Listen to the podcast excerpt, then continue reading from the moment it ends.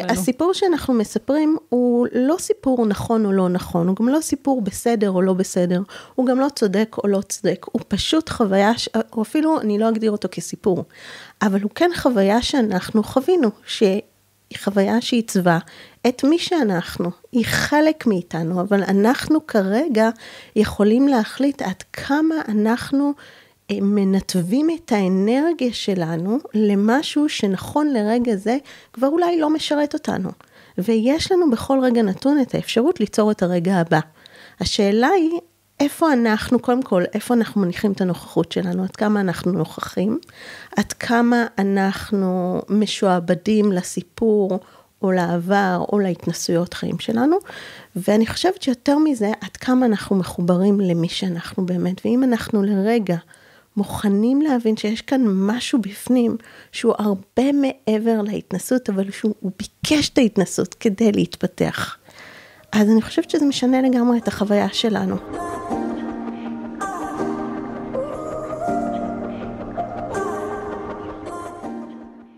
ברוכות הבאות לפודקאסט מאישה לאישה מעבירות את חוכמת השבט. בעולם העיר מבוסס תוצאות שמושתת על ערכים זכריים, אנחנו אנשים שמתפקדות על הרבה כובעים, בית, משפחה, עשייה עסקית. קל לנו ללכת לאיבוד, להתרחק מהטבע ומהקול האמיתי שלנו ולשכוח את עצמנו. פעם, אנחנו אנשים היינו נפגשות כמדי חודש באוהל האדום.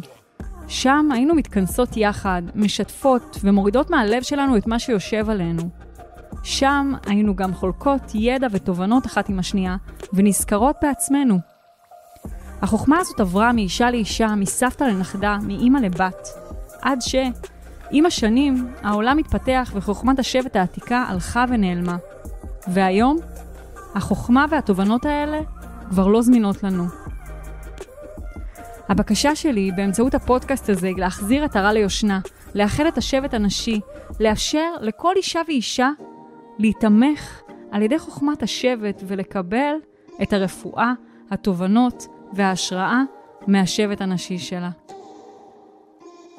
אני מיטל פרייברג לוסטיג, מומחית לתת מודע, מרצה, אומנית יוצרת תכשיטי עוצמה, אימא, אשת איש ומנחת הפודקאסט מאישה לאישה. אנחנו הולכות לשמוע כאן נשים עוצמתיות, מאורות השראה, ולדבר על הקשיים, התובנות ופריצות הדרך שאפשרו להן לצמוח בחייהן, כדי שגם את תוכלי להיזכר שמותר לך להיות מי שאת, שאת עוצמתית וחזקה ויכולה להתמודד עם כל אתגרי החיים. מאישה לאישה, יאללה, מתחילות. אז אם היינו יושבות עכשיו באוהל האדום, ומסביבנו מלא נשים שעברו משהו בחיים שלהם, שפרצו דרך, שמתמודדות עם דברים מסוימים בחיים שלהם, ואת היית מדברת על משהו ש... שפיצחת אותו, על משהו ש... שעבר דרכו, על איזשהו לימוד כזה ש... שאת מרגישה שהוא שזור בנשמה שלך. על מה היית מדברת? אני חושבת שקודם כל הייתי יושבת בשקט. זה הדבר הראשון שהייתי עושה. אני לא בטוחה שהייתי מדברת על משהו, אבל אני חושבת שהייתי מבקשת להתחבר רגע למהות הפנימית המדהימה שקיימת בכל אחד ואחת, ורק מרגישה אותה, דווקא מתוך שקט. לא בטוחה שהייתי מדברת. ומה מה, מה זה היה נותן לך? לשם מה? אני חושבת שזה היה מאפשר לי ליצור איזשהו מרחב שמאפשר לכל אחד ואחת רגע להיות בשקט עם עצמה. אוקיי, מעניין. אז בפרק הזה אנחנו הולכות לדבר על אימהות פנימית, ויש לי הזכות לארח כאן אישה שהיא השראה עבורי ומלווה אותי כבר כמה שנים בחיים שלי. המטפלת שלי, דיברתי עליה פה מלא. זה היה ממש כמו שהיא מאוד מפוצצת וקשה לקבוע אצלה טיפולים, ככה היה קשה לקבוע את השיחה הזאתי. אבל uh, מאוד היה חשוב uh, להנגיש את הפרספקטיבה שלה, כי עבורי היא משנת חיים uh, כבר uh, שנים. אז תודה לך על זה. אני יושבת פה היום עם איתאל כמון, שהיא מייסדת איתאל, המקום ללימודי איזון חיים, היא מורה, היא מטפלת, היא מלווה מקצועית, מטפלים בשיטת איזון חיים, היא כתבה ספר, את יודעת, צריך לקרוא לספר לגעת בנשמה, נשים לכם קישור בסוף הפרק הזה, ו, ו, וכמו שאמרתי, היא, מטפלת שלי כבר כמה שנים, כמה שנים אנחנו כבר אה, צועדות אה, ביחד את הדרך. אה, עשינו איזה עצירה כזאת שיש לנו קרוב לשלוש שנים לדעתי. האמת היא שאני לא סופרת, אבל אני חושבת שזה מרגיש כמו שנים, ולא בהכרח בגלל הזמן, אלא בגלל הדרך המדהימה. אז קודם כל, את יודעת, מבחינתי את אומרת שאני השראה, ואני חושבת שאת לא פחות השראה ממני. אמ, לא הייתי מגדירה את עצמי כהשראה, אבל אה, זו זכות, אה, זכות ענקית, כי אני חושבת שבמרחב של הטיפול, זה תמיד יש שם איזושהי הדדיות מסוימת. זאת אומרת, אמנם לי יש את המתודיקה, את הכלי, אבל הריפוי הוא בו זמני קורה בשני הצדדים, אז אני מברכת על הזכות לעשות איתך את הדרך הזאת. יש, איזה כיף. וכבר אה, אמרתי לך כבר כמה פעמים ש... הוזכרת בו במלא פרקים, זה פעם ראשונה שאת יושבת פה, אבל את כבר ישבת פה בהרבה פרקים שבהם אני שיתפתי בדברים ש... אה, שפיצחתי, או בדיוק חזרתי מהטיפול ו... והבאתי איתי אה, חומרים לכאן, וגם אה, באמת הזכרתי את איזון חיים, שאולי ככה בכמה מילים נסביר יותר, יותר מאוחר מה זה בכלל, ולמה זה כל כך משנה חיים. אמ, אבל באמת, אה, ככה רציתי לשאול אותך, אנחנו בטיפולים, כמו שדן אמר לפני שנכנסנו לפה, מדברים בדרך כלל עליי, אנחנו לא מדברות עלייך. אמ, ואני כן מאמינה ש... שיש לך המון אה, מתנות לתת למרחב הזה, וגם אני כשאני מקשיבה לתוכן, מאוד חשוב לי לדעת למי אני מקשיבה ואיזה דרך היא עברה. ורוצה לשאול אותך, אה, האם היית תמיד מחוברת לעולמות שאני לא יודעת, אולי יש אנשים שמגדירים אותם מיזוטרים. יש מי שמגדיר אותם מיזוטרים. אני אישית לא מתחברת בכלל להגדרה הזאת, אבל אני יודעת שיש. וזה נושא שאותכם, תמיד היית מחוברת לעולמות האיזוטריים. אה, אני חושבת שתמיד הייתי מחוברת אה, למרחב שהוא לאו בהכרח ארצי. אה, הוא לאו בהכרח נראה לעין על ידי החושים שלנו. אבל מבחינתי הוא המציאות, זאת אומרת, הוא הדבר הראשון ש, אה, שאני יכולה להרגיש אותו, אה, ודרכו אני פועלת בדרך כלל. אז, אה, אז כן, אני חושבת שבשנים, ה... ברגע שהפכתי להיות אימא, אז שם באמת משהו בלידת בית של הילד הראשון שלי, אני חושבת שנפתח שם ערוץ תקשורת שהוא אחר, שהוא יותר מאפשר לי באמת אה, להכיר, אה, לה, להכיר בי, אבל להכיר בי אה, בגלוי, מה שאומרים. מדהים. את יודעת, יושבות פה, ישבו פה על הכיסא הרבה נשים שהיו עורכות דין, רואות חשבון, אה, כאילו, את יודעת, מקצועות כאלה של באמת הלכו דרך מאוד רחוק מעצמם. ו- ואת מתארת פה שהלידה קירבה אותך לעצמך, כמו שהרבה נשים באמת אה, מתארות שבאמת ה- הלידה זה אירוע כזה מכונן וכזה מחבר. אה, ואנחנו מדברות כאן, או רצינו לדבר על נושא של אימהות פנימית. אה, ואני רוצה לשאול, האם, האם תמיד היית אימא טובה לעצמך? וואו, זו שאלה מה זה גדולה. אני כן אגיד, מיטל, שאני חשבתי על המושג הזה, אימהות פנימית.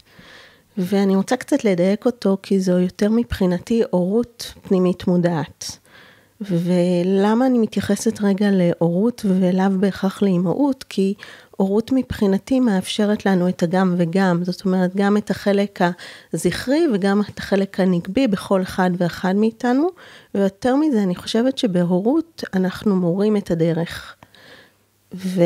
חלק מלהורות את הדרך זה לנסות לשמור על איזושהי ניטרליות מסוימת, שבה לצורך העניין הילדה הפנימית יכולה לחוות את הדרמה של הניסיון בעבר שלה, אבל אני כהורה אה, מאפשר לה לא רק לחוות את הדרמה, אלא גם להסתכל על ה...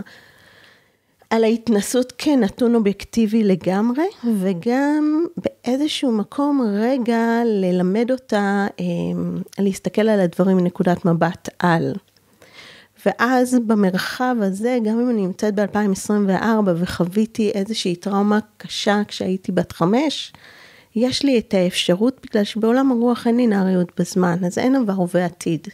אז יש לי אפשרות ללכת ולאפשר לה להסתכל על הדברים דווקא מתוך ה-wisdom שצברתי לאורך השנים, ולעשות את התיקון בחוויה, מתוך זה שאני מאפשרת בהורות פנימית מודעת מבחינתי, אמ, לפתח את היכולת להגיב בכל רגע נתון בצורה אחרת, בהתאם לחיבור, שזה ממש רגע לאפשר לחלק הפנימי לקחת אחריות על הסיטואציה.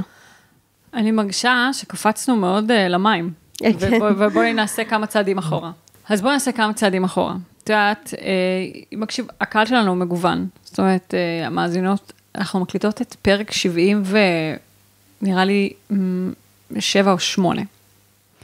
ו, ו, ובאמת יש uh, קהל מאזינות, רובן מאזינות, אבל יש גם גברים שמאזינים. לפודקאסט הזה, uh, ש, שצועדים בדרך של התפתחות.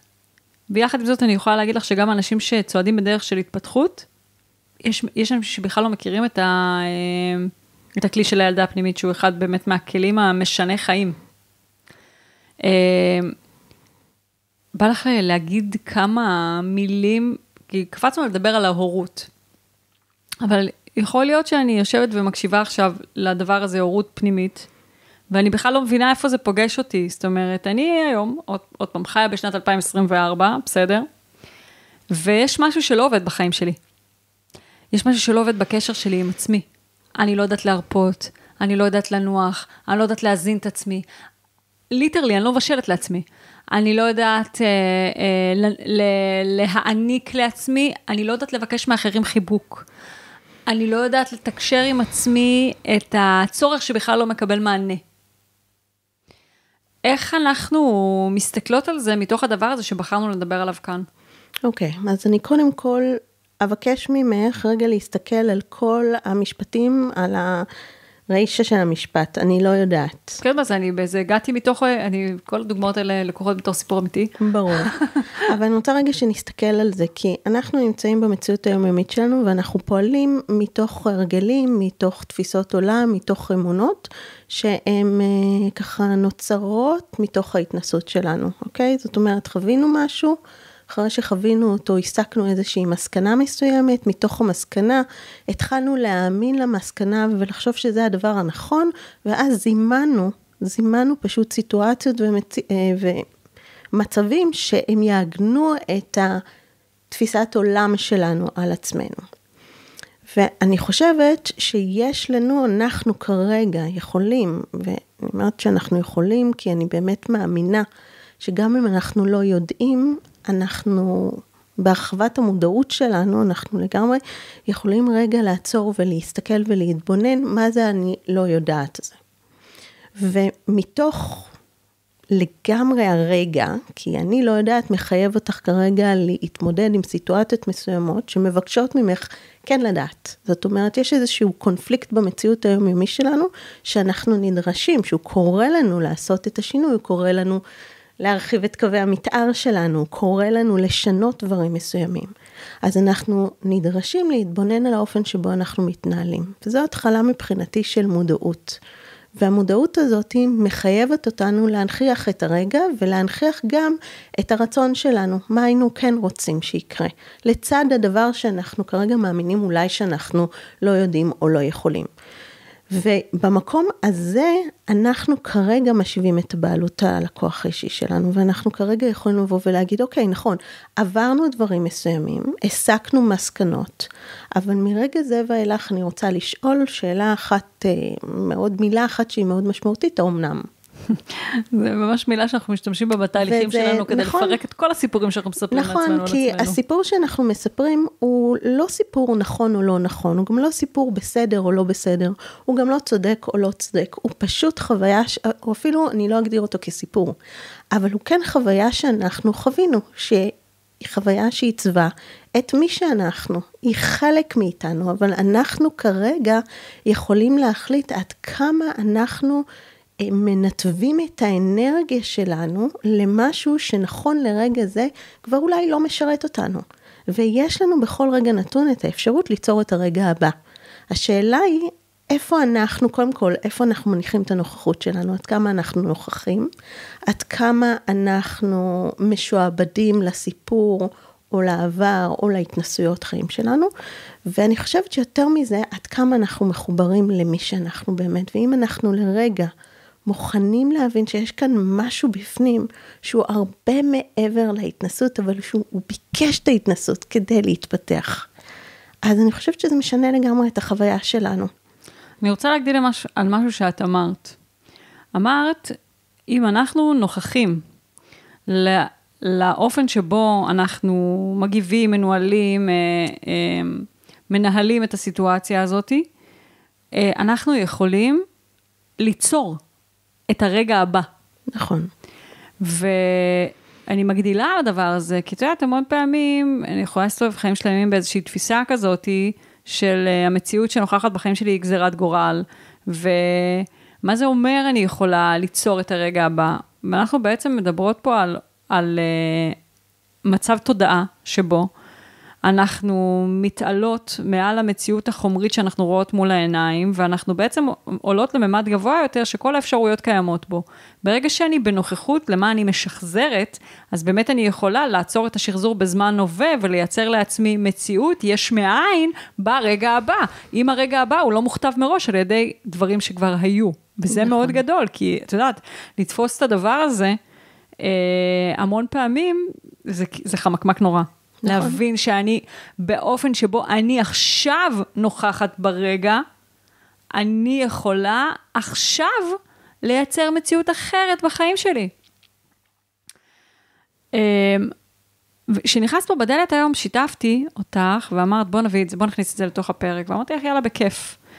אה, אז אני באמת עושה עבודת מודעות אה, כבר אה, מלא זמן, ואת יודעת, יצא לי להגיד לאחרונה באיזשהו מרחב, שאני, שאני מטופלת כבר כמה שנים, ואז כזה מישהי, מישהי כזה, אה, כזה אמרה, אה, כאילו, את מטופלת כבר כמה שנים, למה את ממליצה על הטיפול, על הטיפול שאת עוברת, אולי הוא לא עובד, כן? כי את יודעת, יש איזו הנחת, הנחת יסוד כזאת, יכולה להיות הנחת יסוד, שאם אנחנו הולכים לטיפול, משהו שבור בנו, בו בזמן שעבורי, אני הולכת לטיפול כי הוא עובד, לא כי הוא לא עובד, כן? כי בעצם הטיפול, או גם תהליכים קבוצתיים, מבחינתי הם פלטפורמה להתפתחות, ואני, החיים שלי, כל הפוקוס שלי הוא התפתחות, זה מה שאני עושה. מהשנייה שאני קמה בבוקר, אני עסוקה בלשאול איך אני מתפתחת, או איך אני, זה בכלל, כאילו, זה ברירת מחדל, זה רץ במערכת עוד לפני שאני התעוררתי, כן? או איך אני אה, מממשת את עצמי יותר בעולם החומרי הזה, ההתפתחות הוא כלי בשבילי. ו, וכחלק מזה שזה השיח שלי עם המציאות, וככה בכלל אני מסתכלת עליה, אז אה, כל דבר שקורה לי, מבחינתי, אה, כבר יש לי את היכולת לראות אותו בצורה סימבולית, או בצורה כמו שאנחנו מדברות על זה, שזה איזשהו שחזור, כן? חוויות שמשחזרות עצמם, כי כרגע הן עולות לריפוי. שיתפתי שבאמת הקפצתי את אה, נער אור אה, לגן אה, אתמול, והיה לי בוקר כזה שלא קמתי אותו כמו שאני בדרך כלל קמה. אימא שלי הייתה פה, והיא הייתה צריכה, היא הייתה פה כמה ימים כי דן לא היה בבית, והיא הייתה צריכה לצאת מוקדם בבוקר, ו... ואני רק התעוררתי, והיא כבר עם, ה... עם הלחץ שלה, כאילו, חייבת לצאת, חייבת לצאת, וכאילו לא היה לי center לפני שיצאתי מהבית. זה לא שקמתי והתעגנתי בתוך עצמי לפני שיצאתי מהבית. יצאתי מהבית כאילו כמו בבלנדר, עוד לא מעוגנת בתוך עצמי. ונער אור בכה ולא הבנתי את האותות שלו, חשבתי שהוא בוכה כי הוא רוצה, כי הוא ראה שהורי ואימא שלי יצאו והוא רוצה ממש אה, לצאת מהר מהבית, ולא הבנתי את האותות שלו, קראתי לא נכון את הסימנים. יצאנו לגן. והגענו לגן, והרגשתי שהוא עדיין לא רוצה להשתחרר ממני, והוא רצה לנהוג, התיישבתי איתו ונתתי לו לנהוג, והוא החזיק את הטוסט שלו ביד, ובדרך כלל הוא אוכל בבוקר. אז הוא ינק, ואז אחרי שהוא ינק, אז הגננת, אה, שגם היא לא מכירה לא את הסדר בוקר שלו, לא את הריטואלים שלו, ועדיין לא מכירה אותו, הוא חדש שם בגן, היא פשוט לקחה לי אותו מהיד. את, את סתם עושה את זה יותר קשה, היא אמרה לי, ולקחה אותו מהיד. ויצאתי משם ש... מוצפת. יצאתי משם מוצפת. עם התמונה של הפרצוף שלו, של הבעת הפנים שלו, שאני יודעת שזה לא נכון. אה, שזה לא מה שהוא היה צריך. זה גם לא מה שאני הייתי צריכה. אבל אה, אפשרתי רגע לדבר הזה שהרגשתי להיות. לא חזרתי לשם לעשות שום דבר. אפשרתי רגע למה שאני מרגישה להיות. וזה, וקלטתי איך זה הציף לי את הטראומה של הלידה. כי בלידה, איך שהוא יצא, לקחו אותו ורצו איתו, אני בכלל לא ראיתי אותו. כן, הם חתכו ורצו. ואז הטראומה הזאת שחזרה את עצמה עוד פעם בברית. ואז הטראומה הזאת שחזרה את, עצ... את עצמה עוד פעם באיזו בדיקה רפואית שהוא uh, עבר, שהרופאה שם הייתה כזאת מקסימה וכזאת נחמדה, ופתאום חטפה לי אותו מהיד, כאילו, במקום לתקשר מה היא צריכה. וזה הציף לי כאב, מה זה גדול, ואז באמת הגעתי לפה, ואחרי כמה שעות שלחתי לך הודעה שאני רוצה שנקבע טיפול על הדבר הזה. וכשבאת היום בבוקר, אז uh, שיתפתי אותך ואמרת, בואי נכניס את זה לחדר. ו... ונביא דרך זה את הפרספקטיבה של האימהות הפנימית, האם לשם כיוונת? אז וואו, הסיפור הזה, יש בו כל כך הרבה רבדים, אז בואי רגע נתייחס, כי אני חייבת רגע לשים אה, איזשהו ספוט על המקום הזה של למה להגיע לטיפול, אם אה, עדיין אתה... אז אני חושבת שאחד הקונספטים שאפשר אה, לזרוק אותם לים, זה שטיפול נועד כדי לתקן לשבצר, לתקן, או כי משהו לא בסדר איתנו. Mm-hmm. זאת אומרת שמי שמגיע לטיפול כדי לתקן, אה, אני מציעה לו לא להגיע לטיפול בכל מקרה, לא לאיזון חיים, כי יש משהו בהבנה שבכל רגע אנחנו, יש לנו את ההזדמנות לעשות עבודת, עבודת התפתחות. אנחנו לא מגיעים לטיפול כדי uh, לתקן, אנחנו מגיעים כי משהו לא בסדר, כי אנחנו דפוקים, כי אנחנו מגיעים לטיפול כדי uh, לדעת אותנו, וממש דע את עצמך.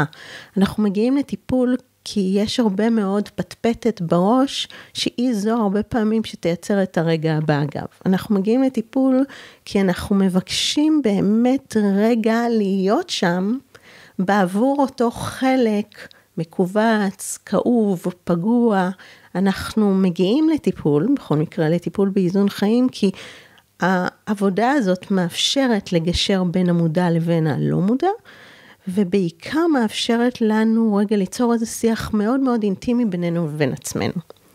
זאת הסיבה שאנחנו מגיעים לטיפול, וכל פעם מחדש אנחנו בוא נגיד, התודעה הגבוהה שלנו תחשוף בפנינו עוד, אה, עוד זווית ביהלום. והזווית הזאת תאפשר לנו להכיר עוד מקומות בתוכנו, שאולי קודם לכן, אה, כשאנחנו אומרים אנחנו לא יודעים לעשות, פתאום זה כבר לא אנחנו לא יודעים, אלא רגע, אז אני כן יכולה, אבל עכשיו אני לא מוכנה, או אני לא רוצה, כי אני מתמודדת עם עוד כמה דברים, ובעצם המקום הזה של להרחיב את, ה, את הגבולות שלי מחייב ממני לעשות איזה שהם שינויים שהם לא תמיד נוחים לי. אז זאת, זה דבר אחד שרציתי להגיד לגבי הנושא הזה של התיקון. כי אם אני מסתכלת על זה, אז אני מאמינה שאנחנו תהליך מתמשך שכל הזמן מתפתח. אנחנו הוויה רוחנית בתוך גוף פיזי, ציינת את העניין הזה של המציאות החומרית, כן, שהיא נדרשת. דווקא להביא את החיבור של הרוח לתוך החומר, ולא הפוך. אז אם אנחנו ניקח את מה שסיפרת, ציינת מספר פעמים שהאירוע חזר על עצמו, וכל פעם התגובה הייתה באמת תגובה של וואו, שנייה רגע, לקחו לי, אני, אני... כן, כן, לקחו לי. ובסופו של דבר יש כאן איזושהי הצפה. וכל פעם הסיטואציה חוזרת עם איזשהו טוויסט קטן בעלילה.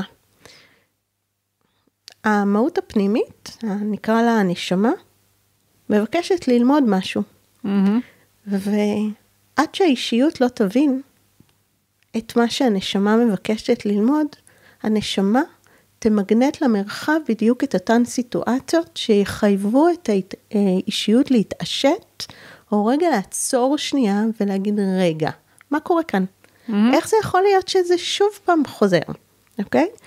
וזה חלק מתהליך של מודעות, וזה גם מעבר לזה שזה חלק מתהליך של מודעות, אני חושבת שזאת בדיוק ההורות, זאת אומרת, כשאנחנו הורים, אז איך שאני לא אסתכל על זה, אנחנו נדרשים רגע לתחם, יש אה, ליצור גבולות מסוימים.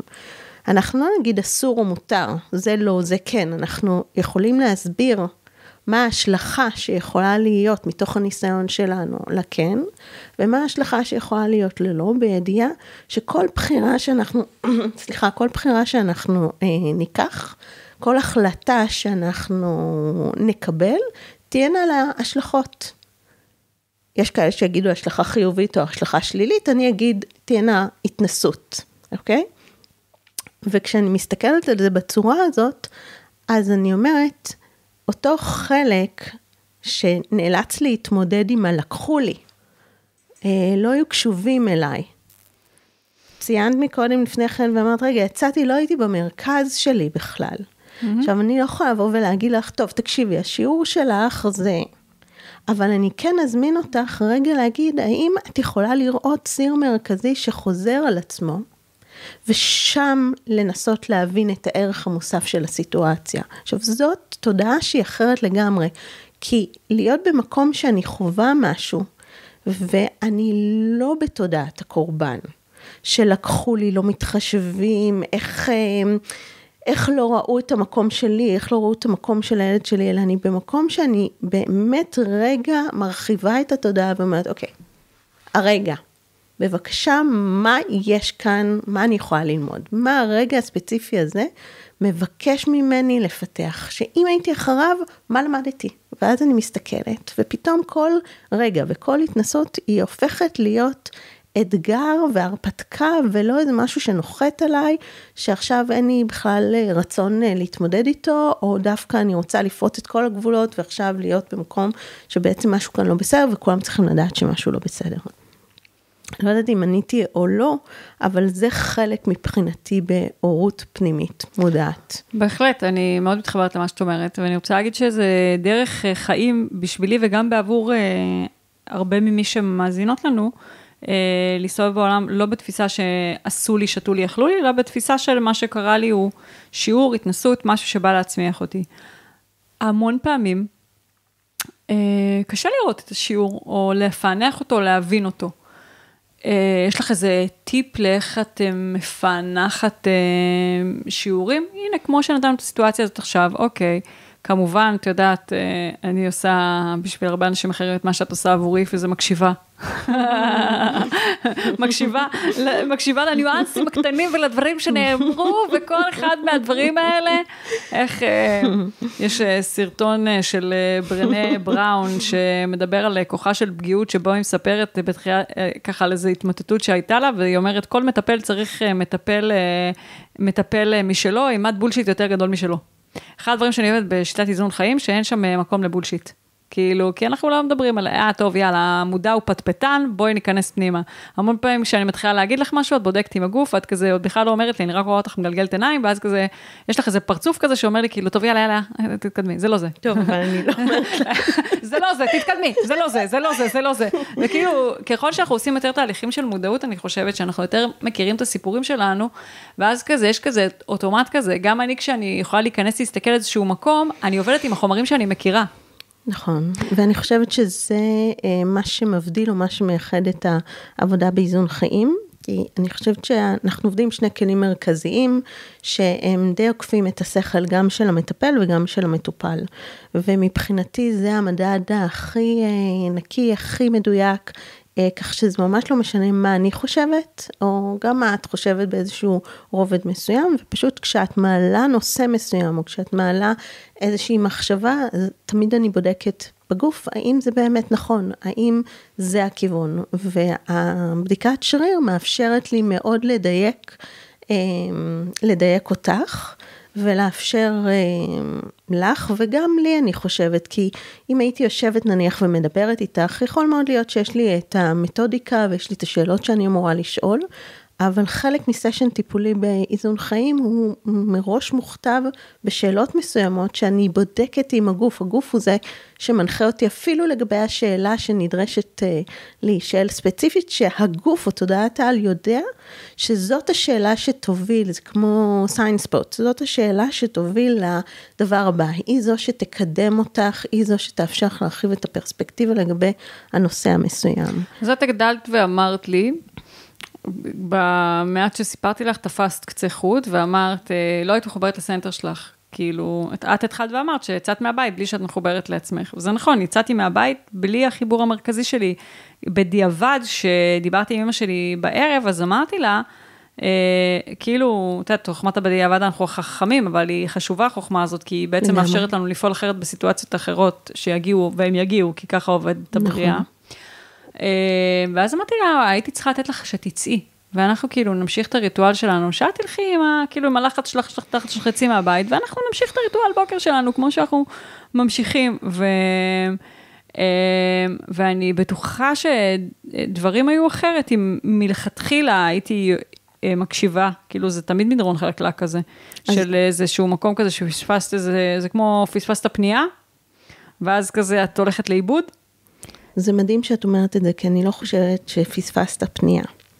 אבל אני חושבת שלכאורה פספוס הפנייה הוא היה בשביל בדיוק ההבנה הזאת כרגע. זאת אומרת שבפעם הבאה יש לך את האפשרות, יש לך את הבחירה, יש לך את חופש, חופש מלא להגיד, אוקיי, רגע, פעם הבאה אם מישהו נכנס למרחב שלי והוא בלחץ, ולי מאוד מאוד חשוב המקום שהוא נמצא, אני רגע עוצרת שנייה, כי זה כבר כאן. זאת אומרת, זה כבר ברקע.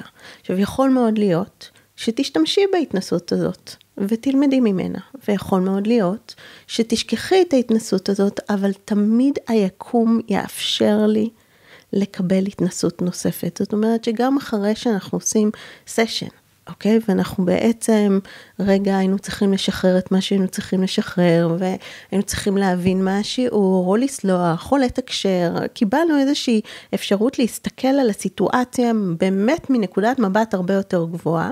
עכשיו אני יוצאת עם איזשהו כלי מסוים שאותו, או בחירה, שאותה אני צריכה להגן במציאות היומיומית שלי. זה, זה המאני טיים, כמו שאומרים. אם אני לא אעשה את זה, זה לא שאני לא בסדר, זה לא שזה לא עבד, זה פשוט כרגע המרחב או שדה כל הפוטנציאלים מבקש ממני להטמיע את השינוי. אז הרבה פעמים אנשים, אגב, שוגים שהם חושבים שאוקיי, הנה חזרתי לאותה סיטואציה, לא חזרנו לאותה סיטואציה. חזרתי פשוט, אחורה. בדיוק, חזרתי אחורה, או חזרתי לאותה סיטואציה, או זה לא עבד, ואני כאילו מנסה לבוא ולהגיד, רגע, להפך, הסיטואציה הייתה שם בשביל שאת תדייקי את מה שלמדת, בשביל שאת תזככי את ה... אה, בפינצטה, תוציאי את האסנס, מהות, תמצית ההתנסות. once עשינו את זה, ההתנסות לא תחזור. תגיע התנסות אחרת. וזה לא כי משהו לא בסדר איתנו. להפך, זה מבחינתי, כל ההתנסויות האלה הן אה, מתנת האהבה של הרוח. אני מסתכלת על זה בצורה כזאת, כי בסופו של דבר, אנחנו כאן בגשמי, בארצי, לגמרי כדי להתפתח ברמה הרוחנית. טוב, אי אפשר לא להביא לפה למרחב את, אה, את אה, מה שקורה בימינו אנו, מתוך הפרספקטיבה הזאת. אני שומעת את הקולות של המאזינות שלנו כבר, ואני שומעת את הקולות האלה אצל התלמידים שלי, בכל השיחות האלה שאני מנהלת על זה שהרוח שלחה את ההתנסויות האלה לחיים שלנו, בו בזמן שיש דברים מסוימים שאנחנו מסוגלים לקבל, לגבי השביעי לאוקטובר, זה כמו איזה פרה קדושה, וכל פעם שאני מכניסה את זה לתוך המרחב, אנשים פשוט מזדעקים. אשמח לשמוע את הפרספקטיבה שלך. אני מכירה אותה, אבל אני אשמח להשמיע אותה. אה, וואו. כן, תקשיבי, אבל אין מה לעשות. כי, תראי, אני שנים צועדת בדרך של מודעות, וחיה כאמת אבסולוטית. אמת אבסולוטית, תקשיבי, האמונה שלי היא בלתי ניתנת לערעור. זה לא תמיד היה ככה. אבל היום, זה הדרך חיים שלי. אה, נכנסתי לא מזמן לחדר, אה, היו שם חברים שמכירים אותי, וכזה, אחד מהם אה, אנשי עסקים, חבר, כאילו, הוא אמר לי כזה, זרק לי איזה הערה בחיבה, אבל על, ה, על הדרך, האמונה האבסולוטית שלי, באופן שבו אני חיה עם השאלה או עם הראייה הגבוהה הזאת של הרוח והבחירה הנשמתית והנשמה שלנו היא זו שבחרה את ההתנשאות וכל דבר שאנחנו פוגשים בחיים שלנו הוא שיעור ואנשים בחיים שלנו הם לוהקו ל- ל- לעזור לנו ללמוד את השיעורים ואני מאמינה בזה אמונה שלמה ש... ואני גם, מה זה, אני, אני חיה ככה שנים שאם יש משהו בחוץ שקורה, אני נכנסת פנימה ואני נותנת את המענה לחלק הפנימי והמציאות שלי משתנה. אחת הסיבות שאני מאוד אוהבת את הטיפולים שלנו זה שזה קורה מאוד מהר באמצעות הטיפולים. אני הולכת לטיפול, אני חוזרת, כבר המציאות שלי השתנתה. ו... אה, אבל לאנשים קשה לתפוס את זה, כי אנחנו לא גדלים לתוך אה, חיים כאלה, אנחנו גדלים לתוך איזושהי תפיסה, ואני גם רואה את זה על אורי. את יודעת, ואני אורי הוא בן חמש, ואני כבר מנסה להקנות לו את ההסתכלות הזאת שאין הם, אין הוא, אף אחד לא עשה לי, הכל זה בריאה שלי, הכל קיים בתוכי, בוא נראה מה בתוכנו יצר את זה. מאוד מאוד מנסה לאט לאט להקנות לו את השפה הזאתי, שהיא תהיה לו לשירות, כי זה לא זה סיסמה. או הצהרה חיובית מבחינתי. מבחינתי זה כלי עבודה, זה ארגז כלים, שבו אני לא חסר אונים נוכח מציאות שאני פוגש, אלא באמת יש לי יכולת להיכנס פנימה ולרפא אותה. ואת יודעת, אתמול העברנו פה שיעור, דן העביר, אני ישבתי בצד השני של הזום, העביר פה שיעור בקורס הכשרת מטפלים ודיבר בגדול בשפה שלו את מה שאמרתי עכשיו.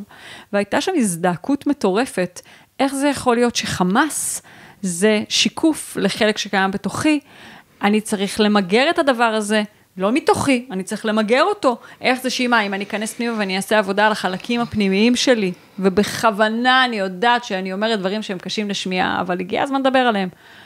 אה, אם אני אעשה עבודה על החלקים הפנימיים שלי, הם ישתנו? זה ייעלם? אני לא חושבת. מה את חושבת? כן, זה נושא באמת אה, שהוא מאוד מאוד מורכב, אבל אני חושבת, השתמשת מקודם במשפט, אה, זה בלתי נתפס. כן. השביעי באוקטובר מחייב את כולנו לצאת מהדעת. זה בלתי נתפס מה שקרה, אה, זה בלתי נתפס מה שקורה, ואין כאן אני ממש, זה לא שאני נזהרת בדברים, אבל אני חושבת שזאת הזמנה אמיתית עבור כל אחד ואחד מאיתנו להעז לגעת בכאב, בטראומה, בחלקים היותר, נקרא לזה מוארים, ובחלקים היותר חשוכים. מוארים וחשוכים אמרת? כן, מוארים וחשוכים. אני חושבת שאין כזה דבר לגרש את החושך, כי בלעדי החושך לא יהיה אור. ואני גם לא חושבת שהחוץ בהכרח משקף את הפנים, ואם אני אעבוד על הפנים, אז החוץ ישתנה.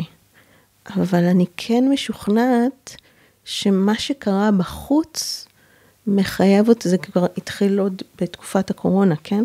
אבל שמה שקרה בחוץ מחייב אותנו אמ, רגע לראות איפה זה פוגש אותנו, ולעשות את העבודה האישית של כל אחד ואחד, ואני מאוד מאמינה שכשאנחנו עושים עבודה אישית, אנחנו מהדהדים את האיזון של פרט הוא איזון גלובלי. הרבה פעמים אני יכולה לראות את זה בקליניקה, אני יכולה לראות את זה עם התלמידים שלי, באינטנסיבים של ימים ארוכים שאני עושה, שבעצם אנחנו, הפרט עושה עבודה, וברגע שהוא עושה את העבודה והוא מתעסק בעצמו, מתעסק בעצמו זה אומר שהוא רגע עוצר ונותן לו מקום. הוא לא... תשומת הלב לא יוצאת החוצה, הצורך והרצון עכשיו ל... רגע, בוא תעצור שנייה, בוא נראה איפה זה פגש אותך, בוא נראה מה אתה מרגיש, בוא נראה איזה חלקים בתוכך מבקשים ריפוי, איזה חלקים בתוכך מבקשים תאווה, איזה חלקים בתוכך מבקשים אפילו, רגע, כן, כן, להיות בחושך, כן, להיות בכאב, זה חלק בלתי נפרד, יש לו מקום. לא, זה לא משהו שהוא לא בסדר. ואני חושבת שכאן הרבה פעמים אנחנו שוגים, שאנחנו משוכנעים שאנחנו רוצים לסלק את ההומלסים האלה, מבחינתי אני קוראת להם הרגשות השליליים, לא, כעס, בטח, בטח, חשוב, זעם חשוב.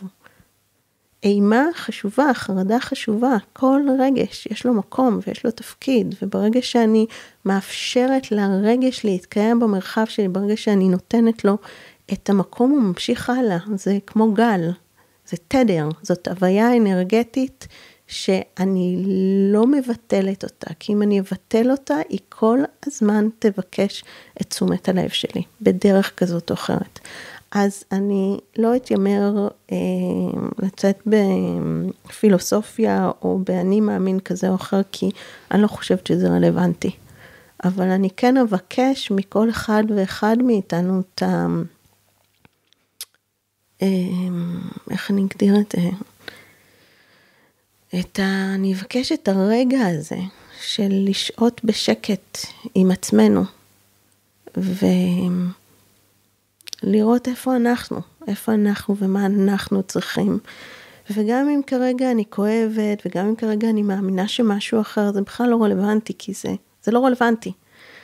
וזה בדיוק העניין של לצאת מהדעת, זה אנחנו נדרשים להיות במקום של אין תפיסה, אין תפיסה של ה mind, אבל לחלוטין יש מקום ללב.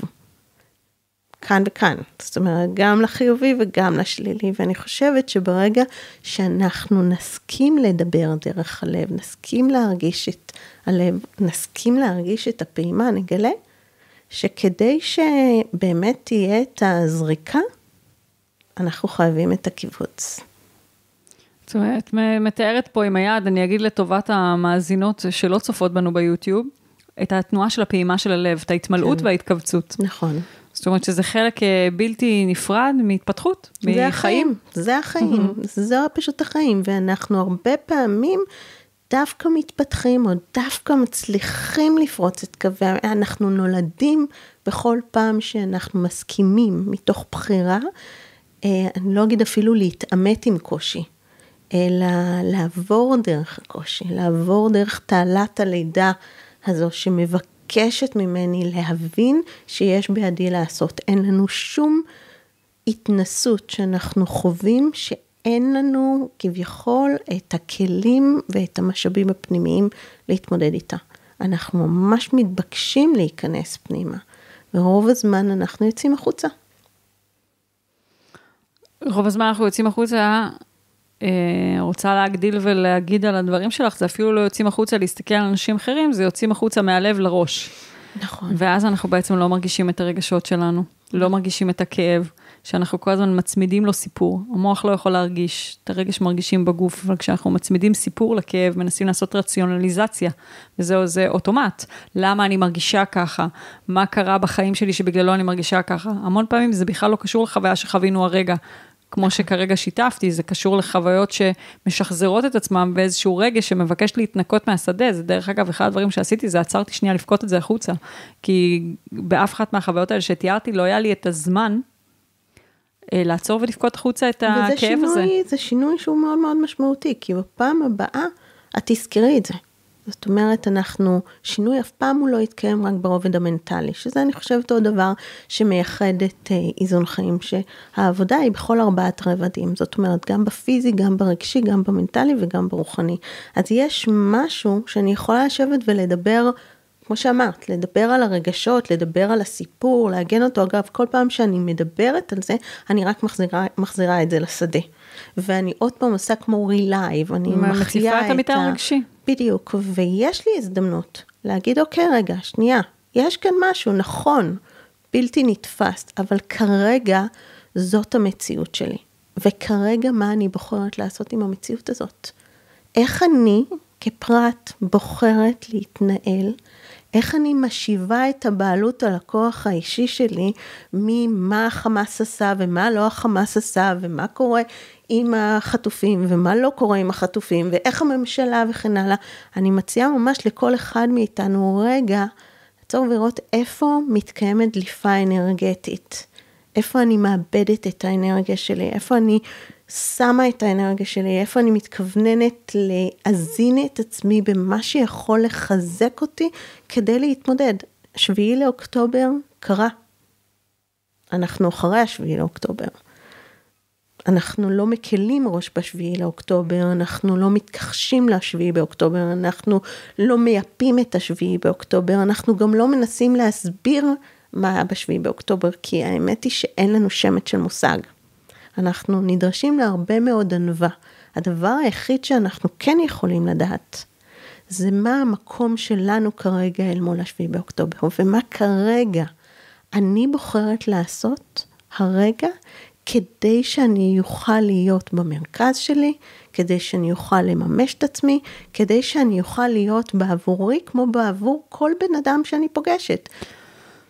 דן שיתף אותנו לפני שנכנסנו בחוץ, שהוא היה ביער הסודי והוא uh, טיפל שם בחבר'ה מתוקים שהיו בנובה. והוא שיתף שהוא פגש שם, רוב הדברים שהוא טיפל בהם היו דברים שקשורים לדברים שהם התמודדו שם עוד לפני האירוע הקשה הזה.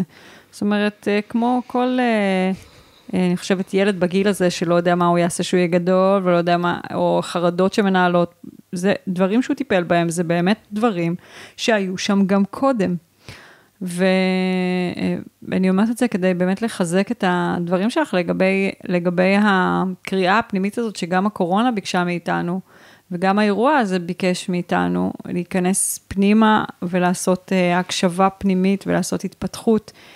אה, כדי ללמוד מזה את מה שאנחנו אמורים ללמוד מזה כאינדיבידואלים, ובאמת אה, את השיעורים שאנחנו כחברה אמורים ללמוד מזה. אה, דנו בזה בש... בפרק הקודם שהוקלט פה עם שירה גולן, פרק מטורף, וואו, אחד הטובים והחזקים באמת לדעתי שיצאו כאן, שדיברנו ממש על השיעור הקולקטיבי שבאנו ללמוד פה. אני רוצה לשאול אותך, אז אם אני רגע חוזרת לא, לאותו אירוע ששיתפתי בחיים אה, שלי, שחוויתי שם אה, את הסיטואציה הזאת, והיא באמת הציפה רגשית את הרגש הזה שמשחזר את עצמו. ואני עדיין אה, מסתכלת על הדבר הזה, ולא אני לא יכולה להגיד שאני מבינה לגמרי את השיעור שהנשמה שלי ביקשה ללמוד. כן, זה שיעור ששזור על עצמו בחיים שלי, ואנחנו פוגשות אותו בהרבה טיפולים, את המקום הזה שלא מקשיב לעצמי, או אה, באמת, הנה, ראינו פה ממש, אפשר לגמרי לראות, וזה מחזיר אותנו לנושא של הפרק, לכן אני חוזרת לכאן. אה, הבתים שגדלנו בהם השפיעו עלינו. איך שחווינו את אבא, איך שחווינו את אימא.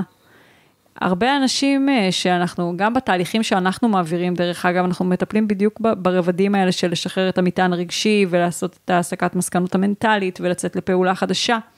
אה, אבל באמת, אה, כדי לייצר שינוי, אנחנו קודם כל חוזרים המון פעמים דווקא לבית של ההורים, דווקא לראות מה ספגנו. כי מתוך האמונה שבסופו של דבר, בחיים שלנו יש לנו את המערכת היחסים שלנו עם עצמנו, והיא זו שמשתקפת לנו בכל מערכות היחסים שלנו.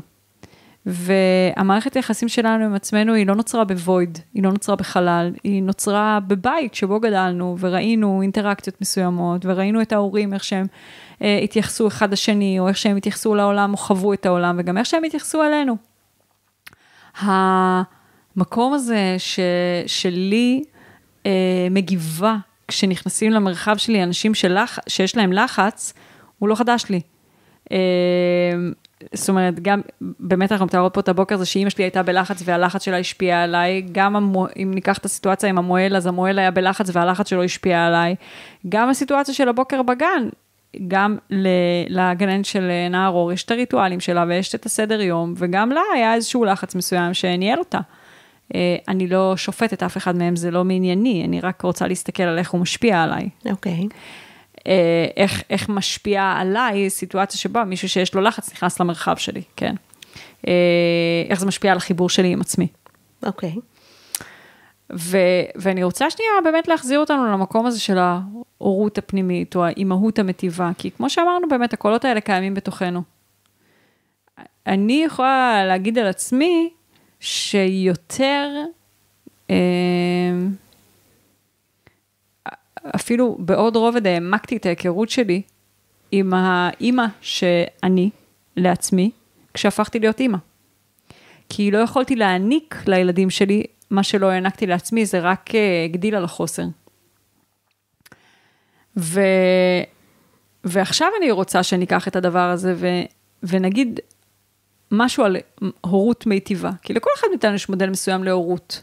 איך אני יודעת שאני אימא טובה לעצמי, אה, או מה קובע שאימא טובה זו כזאת שהיא חומלת ואוהבת, ודווקא לא כזאת שהיא ביקורתית, או כשאת אומרת הורות מטיבה, או אימהות מיטיבה, למה הדבר הזה חשוב ו- ויש איזה כלל אצבע? אמ, אני לא חושבת שזה כלל אצבע, אני גם לא חושבת שמישהו באמת יכול להגיד לנו מה זה הורות מיטיבה, או האם אם אני אימא חומלת אה, ואני 24-7 עם הילד שלי, זה בהכרח אומר שאני אימא טובה, או האם אני אימא שמציבה גבולות מאוד נחרצים, זו אימא טובה. אני חושבת שהשאלה צריכה להיות אחרת, עד כמה אני נוכחת במלואי כשאני באה במגע עם הילדים שלי, או עם כל בן אדם אחר. או עם עצמי, אם אנחנו מדברות על נכון, אימהות מטיבה, אז אנחנו קודם כל אומרות, זה קודם כל משהו שאנחנו נדרשות בו בקשר שלנו עם עצמנו. נכון, כי אם אני לא בנוכחות, או אם אני לא מזינה את עצמי, או אם אני לא קשובה לעצמי, או אם אני לא יודעת מה נכון ומה מדויק לי, כי הרבה פעמים אנשים לא יודעים בכלל מה הם, מה הם רוצים, או מה נכון, או מה הם צריכים ללמוד את זה. נורמטיבית, לא נתנו לנו את ה... לא פיתחו אצלנו, או זה לא היה משהו שהוא מוגדר, כן רגע תעצרו שנייה ותראו איפה אתם, תראו מה מדויק לכם, כי יש חוקים בחברה ויש התנהלות מסוימת, אז אני חושבת שהיכולת שלנו רגע לעצור ולהגיד כרגע, כי אנחנו זוכרת, אנחנו מתפתחים, אז מה שהיה נכון לפני יומיים, יכול להיות שכרגע הוא כבר לא נכון לי. אז אם אני נצמדת לאג'נדות, או אם אני נצמדת למה שאני חושבת שנכון, או מה שאני מאמינה שהוא מדויק, או מה ששמעתי ממישהו אחר, אמ, שככה אני צריכה להתנהל, אני חושבת ששם אני חוטאת. זאת אומרת, זה, אני לא מזינה את עצמי במה שנכון עבורי. עכשיו, מה נכון עבורי? חקירה. זאת אומרת, בדיקה, אין לי שמץ של מושג כרגע מה נכון עבורי. בכל רגע נתון משהו אחר יכול לקרות. אז כשאני מדברת על הורות אה, מיטיבה, אני קודם כל רגע מבקשת ממך להנכיח את עצמך באותה סיטואציה. זאת אומרת, אבל אני לא יודעת איך. אז בואי תסתכלי, כי כולם היו שם בלחץ, בצורה כזאת או אחרת. רצון להבין מה השיעור, את יודעת, גם הוא, יש פה מידה מסוימת של, אה, רגע, אז למה זה קרה, ומה אני צריכה ללמוד, וכן הלאה. יכול להיות שיש כיוון נוסף, והכיוון הנוסף זה, כרגע יש סיטואציה מסוימת ברורה, שאו שהיא מרימה אותי אנרגטית, היא מחזקת אותי, ואני יכולה לדעת את זה דרך הלב, או שהיא מחלישה אותי אנרגטית. כי אני מתכווצת, כי זה מעורר רגש מסוים, כי פתאום יש לי דז'ה וו על איזושהי חוויה שחוויתי. מה זה מחלישה אותי? הוציאה אותי מעצמי ברמה כזאת שעד הצהריים לא הצלחתי לחזור. Okay. אוקיי. חזרתי הביתה, עשיתי את הריטואל תפילה שלי. אה, עשית דברים? לקח לי כמה שעות לחזור, לחזור לסנטר שלי, okay. זה אוקיי. הוציא אותי, זה הייתה כאפה מצלצלת כזאת. נהדר. עכשיו שאלה, מה את בוחרת לעשות עם זה? כי יש לנו כמה שלבים. אנחנו יכולים להיתקע במשך שנים במה שהיה, באיפה שגדלתי, באיך שהתחנכתי, במה שנדרשתי לעשות. ויכול מאוד להיות שהמקום הזה של רגע לשהות בו הוא גם חלק מהתהליך. אבל אנחנו יכולים רגע עכשיו, שוב אני חוזרת לעניין של הבחירה. להגיד אוקיי, זה מה שהיה, הוביל תוצאה מסוימת, וכרגע, מה אני רוצה לעשות עם זה? אז אני אשאל אותך, כי יש לך כבר את ההתנסות, יש לך את ההתנסות במספר סיטואציות. מה היית רוצה לעשות בפעם הבאה שנכנס למרחב שלך אדם שמסיבה כזאת או אחרת הוא בלחץ? מה היית רוצה שיקרה? מה היית רוצה שיקרה ברובד הפיזי שלך? מה היית רוצה שיקרה ברובד הרגשי? מה היית רוצה שיקרה ברובד המנטלי בצורה שבה את תופסת בכלל את הסיטואציה, ואיך היית רוצה לממש את מה שנדרש שם ברובד הרוחני. הייתי רוצה להיות uh, מסוגלת uh, בתוך הסיטואציה הזאת, להישאר מחוברת לסנטר שלי, ושהאנרגיה הזאת לא תיכנס לי למרחב, לא להתערבב איתה. Okay. כדי אוקיי. שאני אהיה מסוגלת להגיב מתוך מה שאני מאמינה שנכון. ואם זה, כמו שנתתי דוגמה עם אמא שלי, זה להגיד לה, תלכי, כאילו, את ממהרת, זה בסדר, תלכי, ואנחנו, מה שנקרא, נמשיך מפה. וגם אותו דבר, גם בגן, כאילו, להגיד, אוקיי, יש פה איזשהו משהו, אני צריכה את הרגע, לקום, לקחת את הילד, לעשות את מה שאני צריכה, ואחרי זה לחזור ולמסור אותו בתנאים שלי, כמו שאני מרגישה שהוא, שזה נכון, שהוא יעבור. That's it. זה okay. נשמע שיש, אז מחר או מחרתיים, את תפגשי אנשים שהם בלחץ מסיבה כזאת או אחרת. הם ייכנסו למרחב שלך, מיטל, אבל את תוכלי להחליט מתוך מה שאמרת עכשיו, קיבלת החלטה. עכשיו, גם אם תקבלי את ההחלטה ופתאום תמצאי את עצמך, לצורך העניין אומרת, אני מבקשת לתת לי כמה רגעים עם הילד שלי. זה לא קשור אלייך, אני צריכה את הזמן כרגע, אוקיי? יכול להיות שגם הסיטואציה הזאת תזמן עוד דברים נוספים שידייקו את העד כמה את נוכחת, כי יכול להיות שאת תעשי את זה מתוך רצון להדוף, ויכול מאוד להיות שאת תעשי את זה דווקא מתוך הקשבה.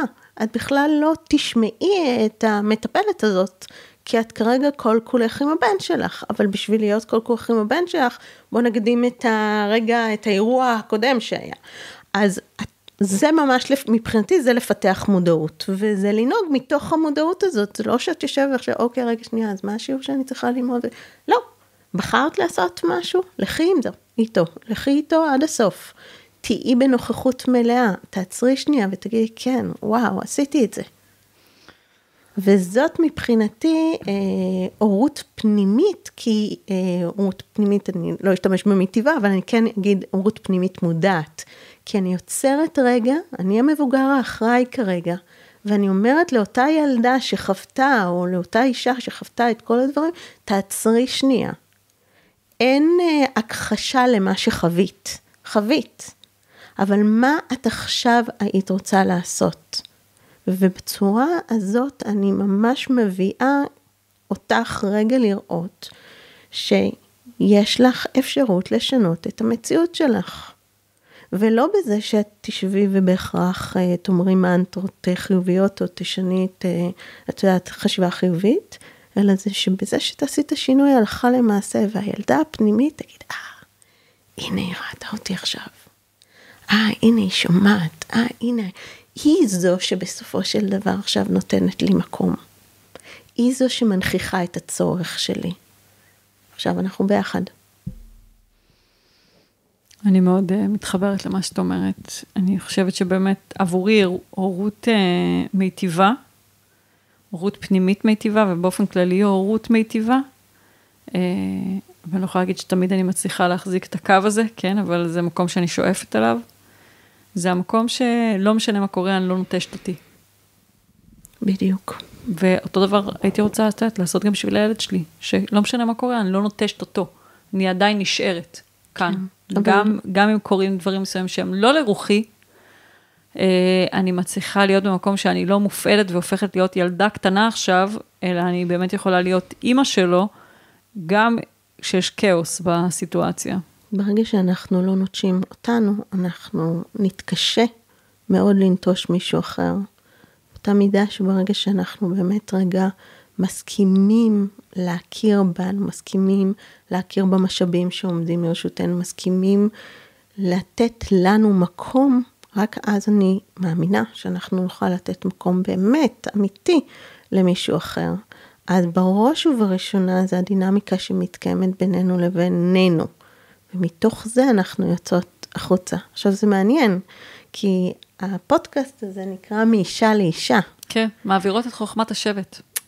אוקיי? תכף אני אתן לך לשלוף קלף. מאישה לאישה, אנחנו מתחילות ממקום מסוים, מנקודה מסוימת, ואנחנו בעצם הולכות למקום מסוים.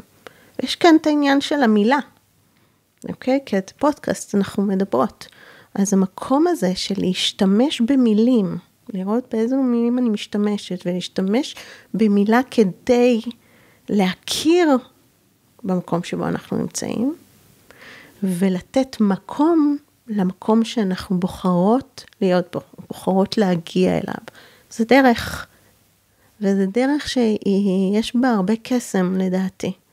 היא מלאה בעליות וירידות, ולא כי הירידה היא אה, פחות טובה מהעלייה, נהפוך הוא, יש כאן איזשהו שילוב של גם וגם, שהוא יוצר שלם.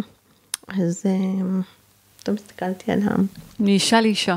מאישה לאישה. אני מאוד מתחברת למה שאת אומרת. אני חושבת שבאמת אחד, אחד מהדברים שמאפשרים לנו לעבור ריפוי זה שאנחנו מסכימים להכיר, קודם כל, בדברים שאנחנו עוברים ואנחנו לא מתקרשים אליהם ומסובבים את הראש לצד השני ושמים איזושהי אה, מסכה שהכל בסדר, או אפילו עושים את ה-voice over של ההורים. את יודעת, המון פעמים יצא לי לפגוש בטיפול, שמישהי יכולה לשבת פה ולספר כמה כואב לה, ו... אבל היא אפילו לא מסיימת להגיד את המשפט, וכבר נכנס ה-voice over שלה, אבל תחשבי חיובי, אבל בואי תהיי חיובית, ואז כזה אני אומרת כזה, רגע, שנייה, אבל של מי הקול הזה? של אבא, של אימא, וכזה, אה, של אבא, בואי שנייה נשמע אותך. כאילו, בסדר ש, שיש גם את הכלי הזה בארגז הכלים של חשיבה חיובית, אבל גם חשוב לתת מקום למה שבאמת חי בי, כדי שאני אוכל לאפשר לו לעבור התפתחות, או אפשר אה, לק, לקחת בעלות, כמו שאת אומרת, על הכוח הפנימי שלי ולבחור. דברים שקרו לנו, קרו לנו, אולי שם לא יכולנו לבחור, אבל עכשיו יש לנו לבחור, יש לנו יכולת לבחור איך אנחנו רוצים לנהל את החיים שלנו מכאן, או איך אנחנו רוצים, אה, דני הקליט על זה פרק, לנהל את מסע הריפוי שלנו. כן. אה, זה, זה מדהים. ויש עוד משהו, את יודעת, אה, את אומרת איך אנחנו בוחרים לבחור. אבל באמת לקיחת אחריות היא היכולת שלנו, היא ממש, זה responsibility, זה היכולת שלנו להגיב בכל רגע נתון מתוך החיבור הזה שאת מדברת, מתוך הסנטר, מתוך המרחב, ואז הכל, הכל מתאפשר, גם אם החוויה היא נחווית כקשה. היא נחווית כקשה בגלל המטען הרגשי שאנחנו מצמידים אליה. זה, אני, אנחנו קרובות לסוף הפרק הזה, אנחנו כבר יושבות פה שעה, את מאמינה? שאנחנו יושבות פה כבר שעה ומדברות את אה, דברי העומק האלה, ואני רוצה אה, להעביר לך את אה, חפיסת קלפי מאישה לאישה, שתערבבי אותה ותשלפי עם מסר. אוקיי. אוי, זה כל כך מדויק. אמ, מי שכתבה, אני מאמינה שזו ציטטה, כן? אז ניצן אלפסי. כן. אז היא אומרת, זכרי תמיד שהשביל חכם מן ההולכת בו. בואי אליו סקרנית, פתוחה, מקבלת, הבריאה תדאג לכל השאר. וזה זה מאוד מאוד מדויק, אני מאוד מאמינה ב... את יודעת, יש במשפט הזה כל כך הרבה ענווה וכל כך הרבה אה, הודיה ואמון. אמון אמון בהולכים בשביל. אני חושבת שהשביל אה, נוצר כדי שאנחנו בסופו של דבר נוכל להעז, אם נסכים, גם ללכת בו וגם לזכור שלהישאר ב-open minded כדי אה, לראות את כל מה שהשביל מכיל, שזה בעבורנו, זה, זה מקסים. מדהים. אז אה, אני אגיד שאני מרגישה שהפרק הזה, ממש אה, דיברנו פה על המערכת יחסים שלנו עם עצמנו, שמשתקפת לנו בכל מה שאנחנו רואים על מסך המציאות שלנו. ונתנו ממש אה, כלים פרקטיים, לא כיוונו לזה, אבל נתנו כלים פרקטיים לאיך אפשר בעצם לעלות אה, למעלה מעל התגובתיות ומעל איזושהי פרשנות אה, שאנחנו רגילים לפרש בה את המציאות, ובעצם להטיל ספק. באלף כל אם זה בכלל גזירת גורל או זה, זה מציאות עובדתית. אה, ו, ובאמת אה, הטלת הספק הזאת, או המקום הזה שמתעלם מעל הסיפור, אני, המאזינות שלנו אוהבות שאני מסכמת להם, אבל המקום הזה שמתעלם מעל הסיפור, יכול לאפשר לנו לייצר במציאות שלנו, מציאות יש מאין, להפסיק לשחזר את אותם השחזורים, את אותן סיטואציות שהם אה, שחזורים של חוויות שכבר חווינו, שלרוב חוויות הילדות שלנו, ובעצם בכאן ועכשיו לשים לב אה, לפרשנות הזאת, לשים לב לרגש שצף, לתת לו מקום, ומתוך המקום הזה, כשאנחנו נמצאות בנוכחות למה חי בנו בסיטואציה הזאת, לבחור אחרת, לבחור איך היינו רוצות אה, להגיב בסיטואציה הזאת, אם אנחנו לא מנוהלות דרך אותה תנועה רגילה. ו, ועצם הדבר הזה שלעצמו, בעצם, מאפשר לנו כבר עכשיו ליצור מציאות אחרת בחיים שלנו. כן, אני חושבת ו- שיש... אני, אני אסייג את זה ואני אגיד שלא תמיד זה מתאפשר בזמן אמת. אבל גם כשאנחנו יושבות, כמו פה במרחב הטיפולי הזה, ומתבוננות על זה, ומנתחות את זה, מאבדות את הסיטואציה, מדברות אותה, אז יכול להתאפשר בפעם הבאה כשזה יגיע, וזה יגיע. בדיוק, אני חושבת שזה כמו שריר שאנחנו מאמנים אותו, וכן, יש, יש ממש תהליך כזה שבו, קודם אמרת, אנחנו לא נצמדות לסיפור. אבל כדי לא להיצמד לסיפור, אנחנו רגע חייבות להסתכל עליו, אנחנו חייבות להכיר את, ה... את כל מה שכתוב בסיפור הזה, וגם מה שנמצא בין השורות ובין האותיות, ורגע להסתכל על הפרק הזה. וברגע שאנחנו מסתכלים על הפרק ואנחנו מתבוננים בו, אנחנו יכולים לראות בעצם שלושה מספרים. כי יש את המספר הגיבור, שהוא בעצם בתוך הדרמה, בתוך הסיפור, בתוך הקורבנות. יש את המספר שהוא עד, זה מה שקרה, זאת המציאות. נקי. עד. עד. Mm-hmm. ויש בסופו של דבר את המספר על, שהוא מאפשר לי רגע להגיד, אוקיי, זה מה שקרה, זה מה שחוויתי מתוך הפרשנות, מתוך הזיכרון התאי שישב בגוף, ועכשיו רגע, מה הבנפיט של כל הסיפור הזה. וברגע שאני מסכימה להסתכל על זה בצורה הזאת, ואני מסכימה לחוות שוב את הרגש, ואני מסכימה לבחור להרגיש משהו אחר לא יכולתי, ואני מבינה מה נדרש לשחרר כדי מחשבה, רגש, הרגל, אני מקבלת את ההזדמנות, זה כמו צידה לדרך רגע לפני ההתנסות בה. אז אמ, זהו, יש, היה איזשהו קטע שרציתי... אמ, להקריא. להקריא. יאללה. אה, אז, אז אה, תוציאי את זה בינתיים, אני אגיד שאני מאוד מתחברת לדברים שאת אומרת, שבשיטת אה, פרואקטיב אנחנו מדברים על כל התהליך עיבוד הזה, ואנחנו, והפרספקטיבות האלה, השלוש פרספקטיבות האלה, אנחנו בעצם מסיימים עם השאלה, מה השיעור המצמיח שלי? מה, מה המתנות שקיבלתי מהסיטואציה הזאת, או מה, אה, למה הנשמה שלי בחרה את הדבר הזה להתנסות בו, באיזה אופן הדבר הזה הוא מצמיח אותי. ואני רוצה לשאול אותך לפני שאת מקריאה את זה, כי עם זה נסיים. אז יושבות פה ומקשיבות לנו נשים כבר שעה פלוס, אה, לפרק שלדעתי באמת יש בו הרבה ערך, הרבה מעבר למה שהצלחתי לסכם לכם, כי אני מרגישה שהוא מאוד עמוק. אה, וממש מזמינה אתכן להקשיב לו יותר מפעם אחת, כי יש בו פרקטיקה. אה, ואני רוצה לשאול אותך, מסיימות להקשיב לנו ואומרות, וואי, אנחנו רוצות אה, לשמוע עוד אה, מתל, איפה אפשר לקבל עוד ממך? אז אה, קודם כל אפשר אה, להיכנס להיטל המקום ללימודי איזון חיים, לאתר איתאל, I-T-A-E-L. בואי נשים להם קישור. נשים קישור. כן, הכי קל קישור. הכי קל קישור, אז נראה לי שם. מדהים. וכמובן, יהיו את כל הפרטים. אין לה מקום לטיפולים אישיים, ותבואו ללמוד אצלה. היא מפוצצת. גם ככה לא משנה שהיא בודקת מי, אם מתפנית תור פנוי, תמיד אני מנצחת. כן, האמת היא שאת יודעת, אני ממש מאמינה. את מכניסה את זה כל הזמן? אין, אין מקום, אני אומרת, כן.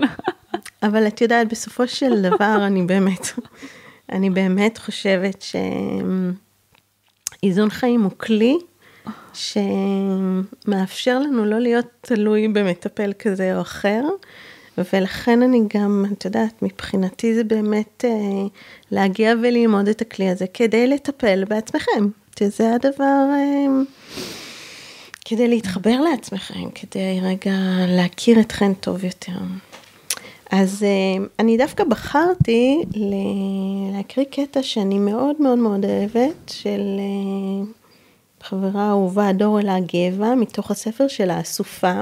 עשיתי אצלה איזה תהליך. כן, היא כן? מקסימה. תטא, למדתי משהו, איזה, איזה קורס ספציפי. כן, אז. אה, אז דווקא בחרתי להקריא קטע מתוך הספר שלה ולא מתוך הספר שלי, כי הוא מסכם משהו שאני מאוד, אה, מאוד מאמינה בו, אז הוא נקרא לנוח את כל ההתחלות. שמעתי אותך מספרת לאלוהים שאת צריכה להתחיל עכשיו הכל מההתחלה. רציתי להרים לך את המבט, שתראי שאת אף פעם לא מתחילה מכלום, מריק. רציתי להזכיר לך, את תמיד המשך של דברים גדולים יותר שהיו לפנייך, ומיליון דברים שהיו לפניכם, כך, בטפטוף לאחור עד בריאת העולם. כמו שהכוכבים הם המשך של הירח, והירח ממשיך את השמש, והשמש היא המשכה של תשוקת האל לברוא, כך גם את. תתחילי.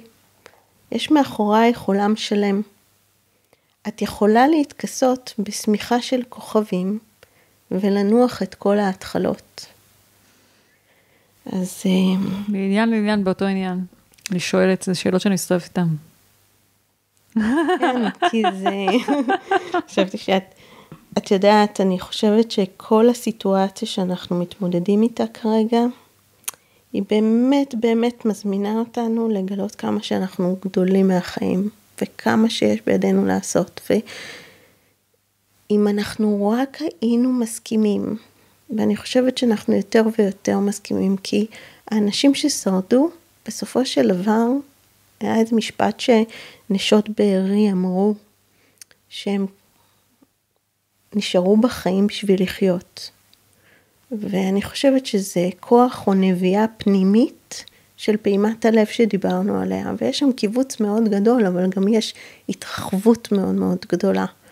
ואני ממש מזמינה אותנו להבין שגם כשאנחנו, או להרגיש, זה לא להבין, זה להרגיש, שגם כשאנחנו מוצאים את עצמנו נדרשים להתחיל מההתחלה, זה לא באמת התחלה.